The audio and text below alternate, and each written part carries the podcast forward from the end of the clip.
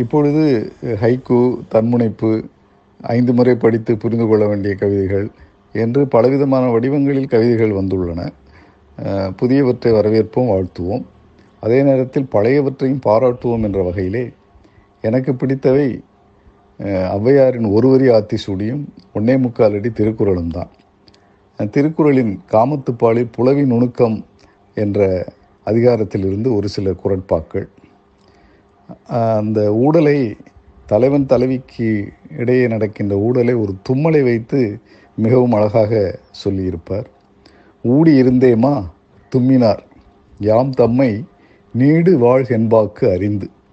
நான் பிணங்கியிருந்தேனா? அவர் பொய்யாக தும்மினார். நான் தலையில் தட்டி வாழ்த்துவேன் என்று. அடுத்து இன்னொருவரை தும்மிட்டான்.